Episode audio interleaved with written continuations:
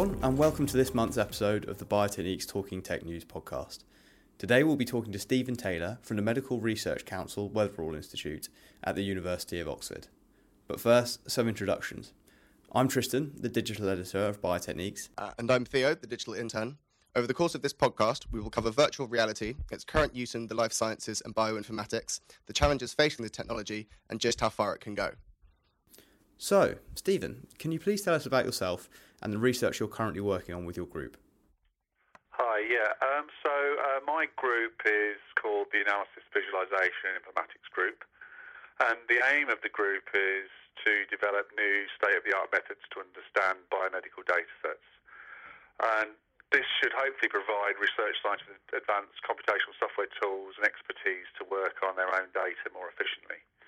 Um, so we're really trying to uh, give the scientists more insight into the molecular and cellular processes in health and disease. And we've got a strong track record of developing software that's uh, both powerful and easy to use. I think that's really key um, because there are lots of tools and database in bioinformatics out there but we're only really using a small percentage of the functionality, especially the people who really need to use them, which is the biologists. So um, we're really making these tools really usable and integrating the solutions, so maximising how the biologists can interact with all these resources.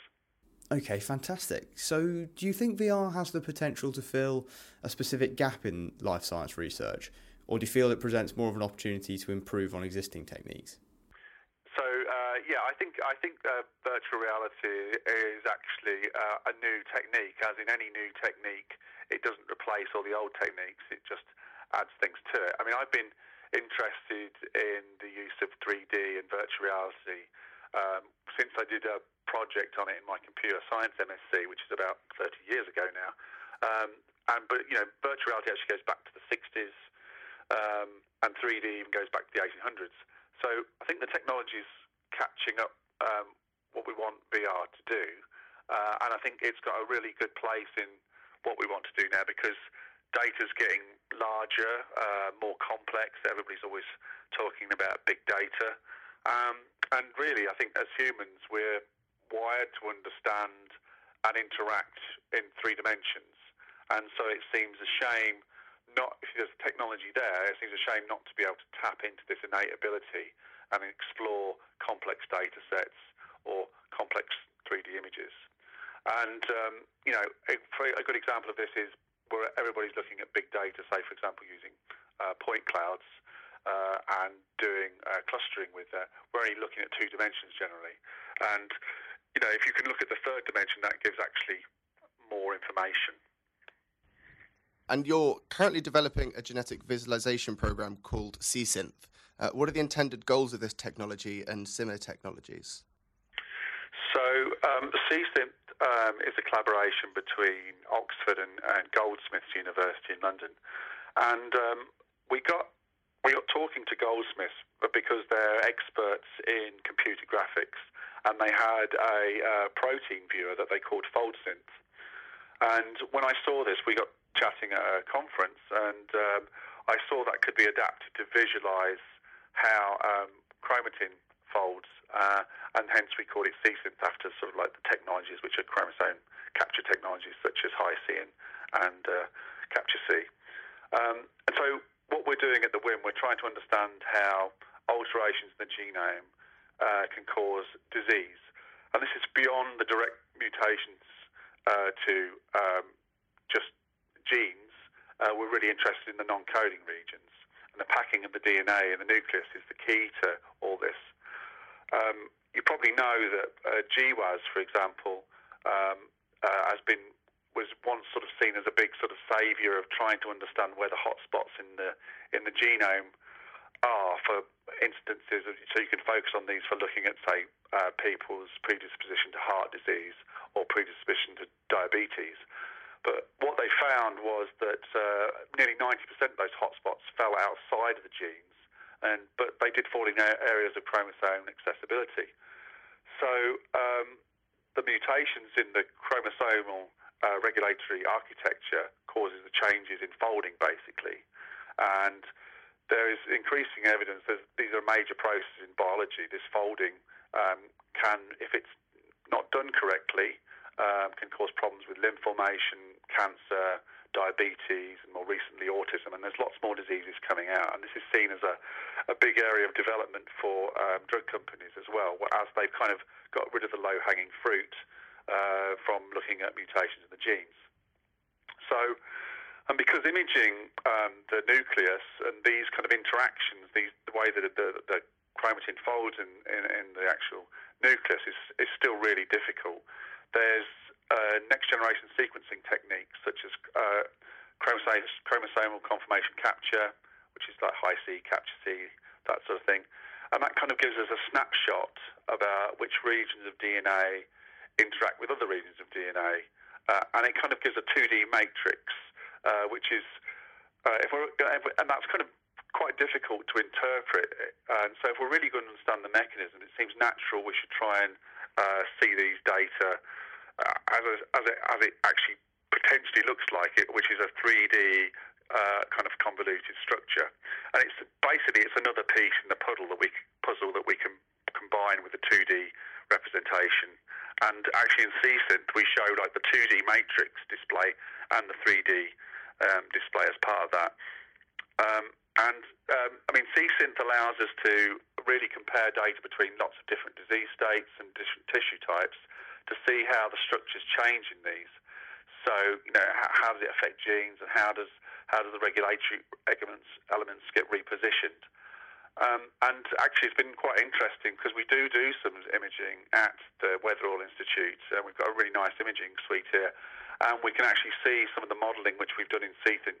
CSynth does correspond quite nicely to some of the uh, actual um, super resolution microscopy images. Um, and we know that um, these kind of models aren't, aren't perfect because you can't do single cell next generation sequencing, for example. But it's we're kind of on the way to doing that. Um, and just sort of, I think a good thing about CSynth is it, the unique thing that we do that nobody else does is we do the modelling in real time because we do it using the GPU. Um, and this opens up all the ways we can start looking at simulating dynamics in different tissues and different disease states and seeing what might happen when we remove elements, say, in vitro and compare them how they're removing silico. And then we can start thinking about doing predictions. So back to the VR. Um, I mean, the VR component I think allows you to see the 3D structure more clearly. Um, but I think that's going to come more into play as we get larger and larger, more complex data sets that we want to kind of visualize. So CSynth allows you to analyze DNA folding, packing, and 3D structure. Do you think it has the potential to delve a layer deeper to visualize the primary and secondary structures of DNA?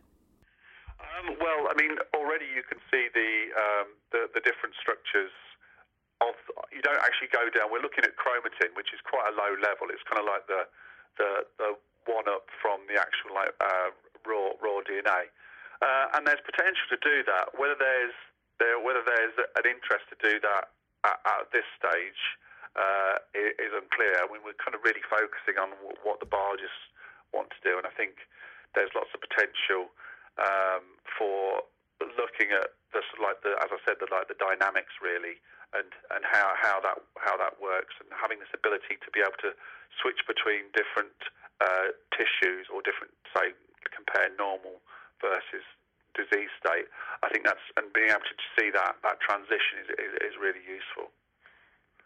Um, so you've also developed uh, tools to help visualize larger 3D structures um, obtained from a range of medical devices. Um, how do you hope that this will help researchers and, uh, and clinicians in the future? Um, yeah, so this was really a development from the uh, CSynth project because I, we had the kit for the virtual reality in the, in the office, and I'm really interested in microscopy, and I began experimenting with bringing in 3D data and images from the microscopes. And so to enable that, I learned uh, Unity, which is a gaming programming framework, basically, um, because that's the best way to kind of do VR. And I built the first version of what we now call Babel VR. And we call it Babel because after the Babel fish in Hitchhiker's Guide to the Galaxy, um, because we want to be able to load as many 3D formats as possible from all different sort of modalities. And given we were next to the John Radcliffe Hospital in Oxford, uh, we literally, you know, we can walk almost like next door. It seemed naturally to start to talk to the people doing the imaging and the clinicians, and to look to see if there was any kind of interesting use cases. And so, as I was giving demos to various groups who were doing things like ultrasound, CT, MRI, they were getting really excited at the possibilities. And so, on the basis of that, I got some seed funding from the university to look at this further.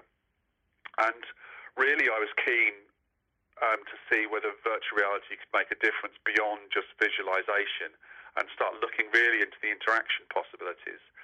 Because you've got, with virtual reality, with the newer systems, you've got tracking, um, controllers, uh, and the hand positions are really precise. Um, so you can do drawing and measuring virtual reality. And so being able to do that with the 3D data, it seems like a natural fit. So we built tools in Babel to do this. So, for example, we've got a group of um, heart surgeons who are really interested in the structure of uh, remodeling of the heart. And with the software they've currently got, it was really difficult to do something as simple as measure a distance if they wanted to go preoperatively and look for replacing a heart valve.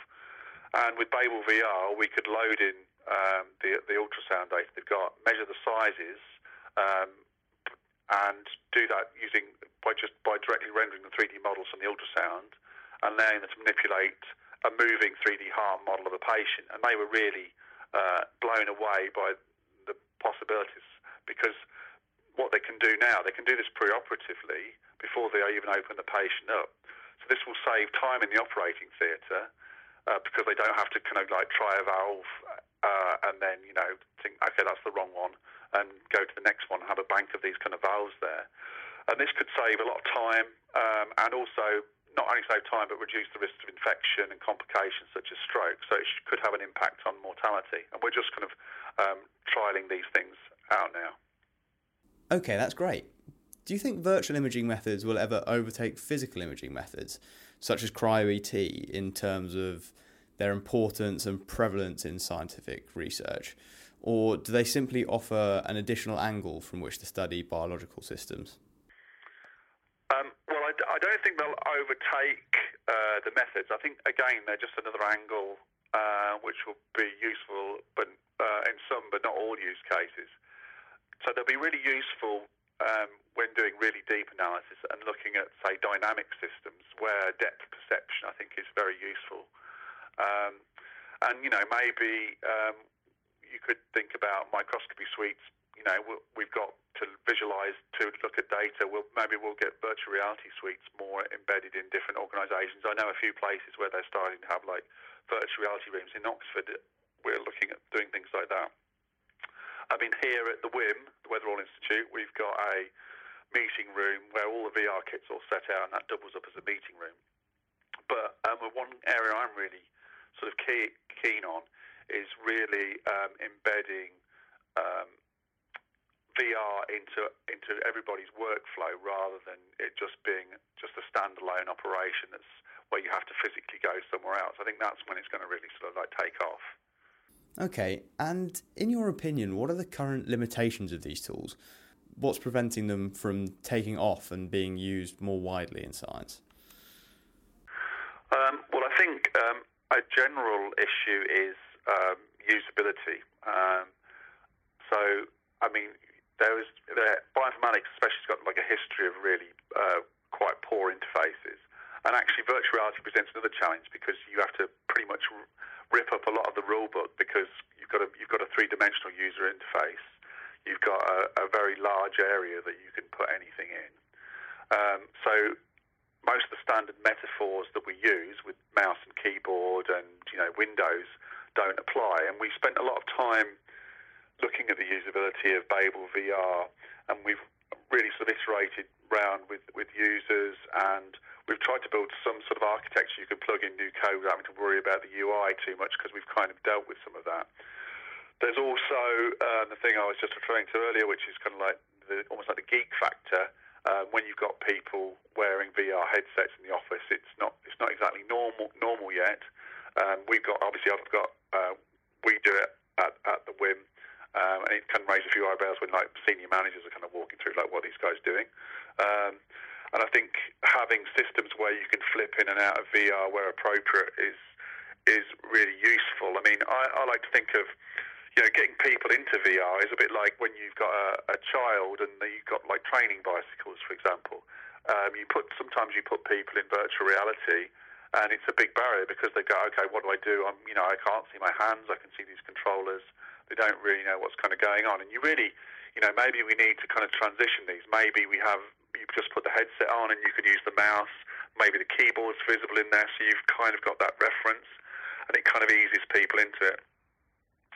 Another area which is um, an area that's kind of a bit of a problem in some of the things we do is compute power. So, especially in microscopy, um, the images can be huge. They can be like terabytes and that's way beyond the memory on standard um, GPUs, which we need to do to do the volume rendering.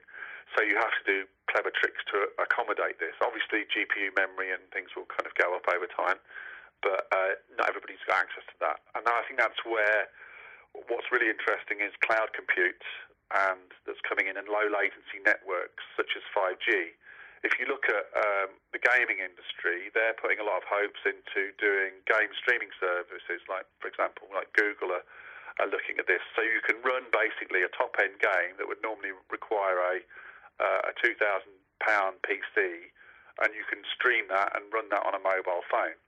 And I can see this is going to happen with uh, virtual reality and augmented reality.